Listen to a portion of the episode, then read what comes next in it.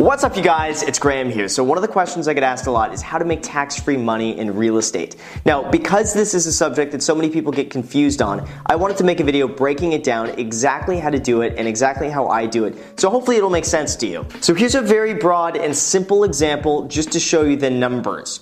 You buy a property for $100,000, you spend $20,000 fixing it up. Now, the property is worth $170,000. This means that you've just made $50,000 in equity in the property. This is basically your $100,000 price plus the 20,000 you put in. It's now worth 170 and the difference between that is $50,000. There's your equity. So what is equity then? Equity is just an unrealized gain. Like if you had bought a stock at $100 and now it's worth 150, that is an unrealized gain until you sell it. So what is an unrealized gain? All that means is that you haven't yet sold the asset. What is an asset?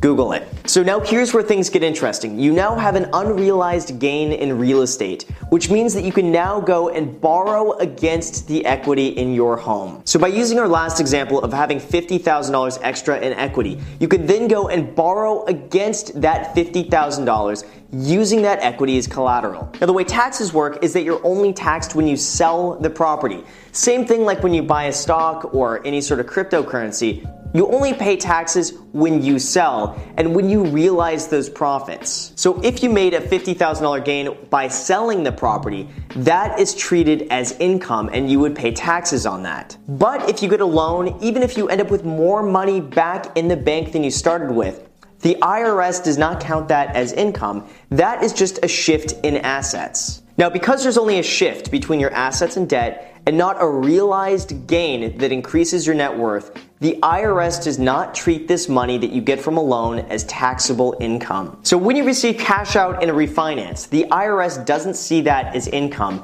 because technically it's a loan that you have to pay back and you haven't really made any money. But you kind of have Sort of. The thing is, since you're borrowing against the equity in your home, you do technically have to pay it back. But this money could be a write off against your rental income, and it could also be a write off against your personal income depending on how you use it. And this frees up the money that you would have just doing nothing in a property and allows you to then go and invest it. So, for instance, if you're borrowing money at a 4% interest rate, but your money makes you elsewhere 10%, this means that you can profit on the difference and net an extra 6% just by pulling out your money and investing it instead. Typically, banks will finance up to 80% of a property's value depending on if it's a primary residence or an investment property, which means that on a million dollar property, you can get up to $800,000 tax free as a loan. So, usually, any income you would make in real estate once you sell is going to be taxed. So, if you made $100,000 from the sale of a property, you might have to pay 30 or 40% taxes on that. Or you can just borrow against that equity, pull out the money anyway, and use those proceeds tax free. You're pretty much just avoiding the taxable income entirely. So now I'm gonna throw out some rough numbers from my last deal. I'm in it $650,000 and I can probably get it appraised right now for $850,000, which means in equity, I've made about $200,000.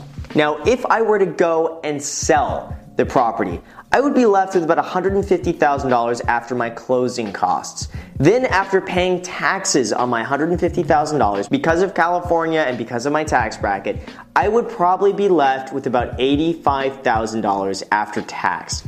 That's from a $200,000 gain in equity in my property, which isn't bad for a few months of work, but it's only $85,000 instead of $200,000. Now, in the other scenario, I can then go and borrow up to 80% of the 200,000, which is $160,000 I can pull out completely tax free.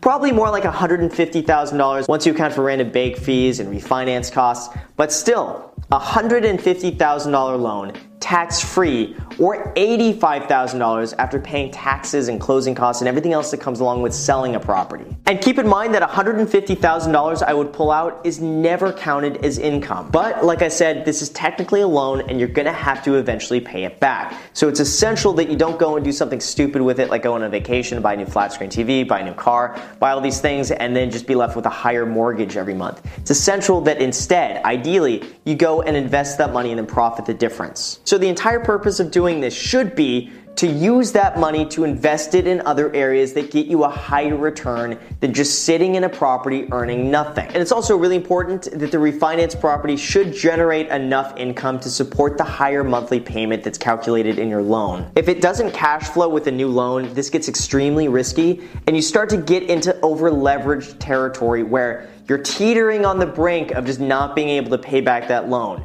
Ideally, you should never do this if the properties aren't going to cash flow and you don't have the income to support those payments.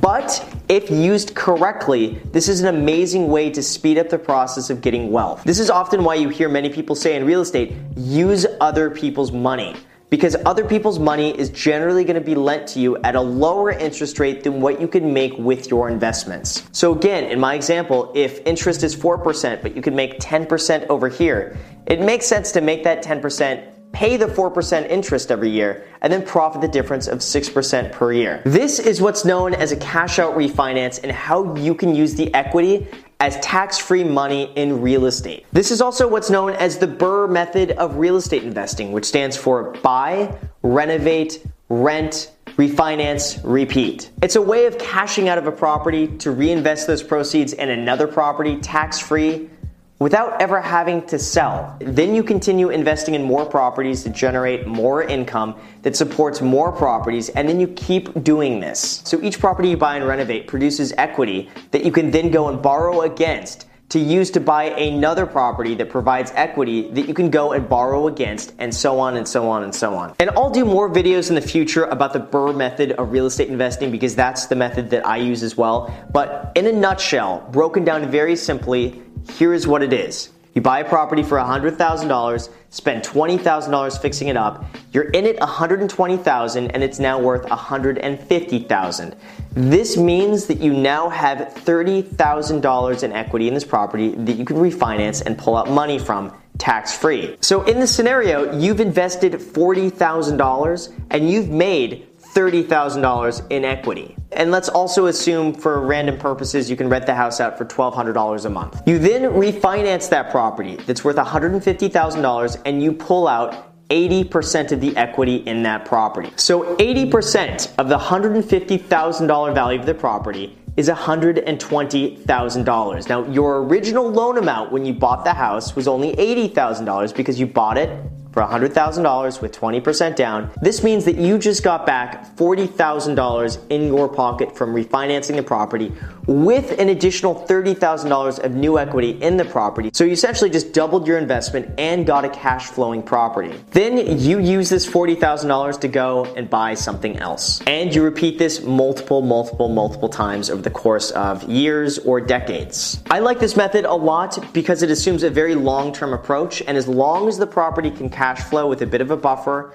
I think it's gonna be doing really well over the long term. But like I said, I'll get into this in a future video going into the BRRRR method of real estate investing and what I've done and what I look for. But I wanted to make this video just for the purposes of explaining what a cash out refinance is and how you can pull out tax free money in real estate and exactly what I do and a little bit about how I invest in real estate as well. So I hope this made sense and I hope I didn't confuse a whole bunch of people. I tried to break it down as simply as I probably could. But if you have any questions, feel free to comment down below. Let me know your thoughts. And as always, you guys, thank you so much for watching. If you haven't already subscribed and you want more real estate videos, make sure to click the subscribe button and also feel free to smash that notification bell so YouTube notifies you anytime I upload a video. Also, feel free to add me on the Snapchat and the Instagram. I post there pretty much daily, so if you want to be a part of it on one of those, or if you're a real fan, both of those, that would be great. Thank you again for watching, and until next time. So, before I finish this off, I have been asked all the time to give an office tour. So now's that time. I will give you a tour of the Graham Stephan office. So I'm gonna flip this camera, let me show you around. Here's what we have working here. I have two French doors that go into the backyard, but I have these blackout curtains here. So basically this blocks all of the light. And this could be, by the way, like daytime, like right outside, and this place would look exactly like this. I have everything blacked out in here, which is kind of nice. By the way, I got this rug from selectrugs.com. They hooked it up. It is epic looking. It's like this cool dark blue color. Love this. This is the office setup here. So I got, you know, two chairs, which, you know, nobody ever really sits in these chairs, but they look cool. Aviator looking desk, and then the dinosaur skull. And then these cool pieces, it's like supposed to be a Banksy slash Alec Monopoly. I like it, I think it's kind of cool.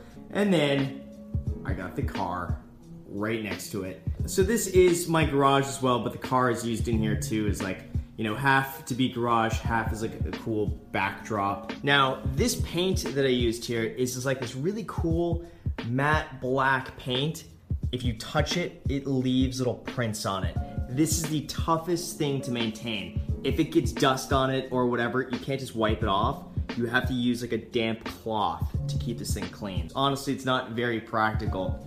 These lights, I got three string lights from Amazon with these cool Edison bulbs. I wired them across the beam here, and then they go to this little outlet right here.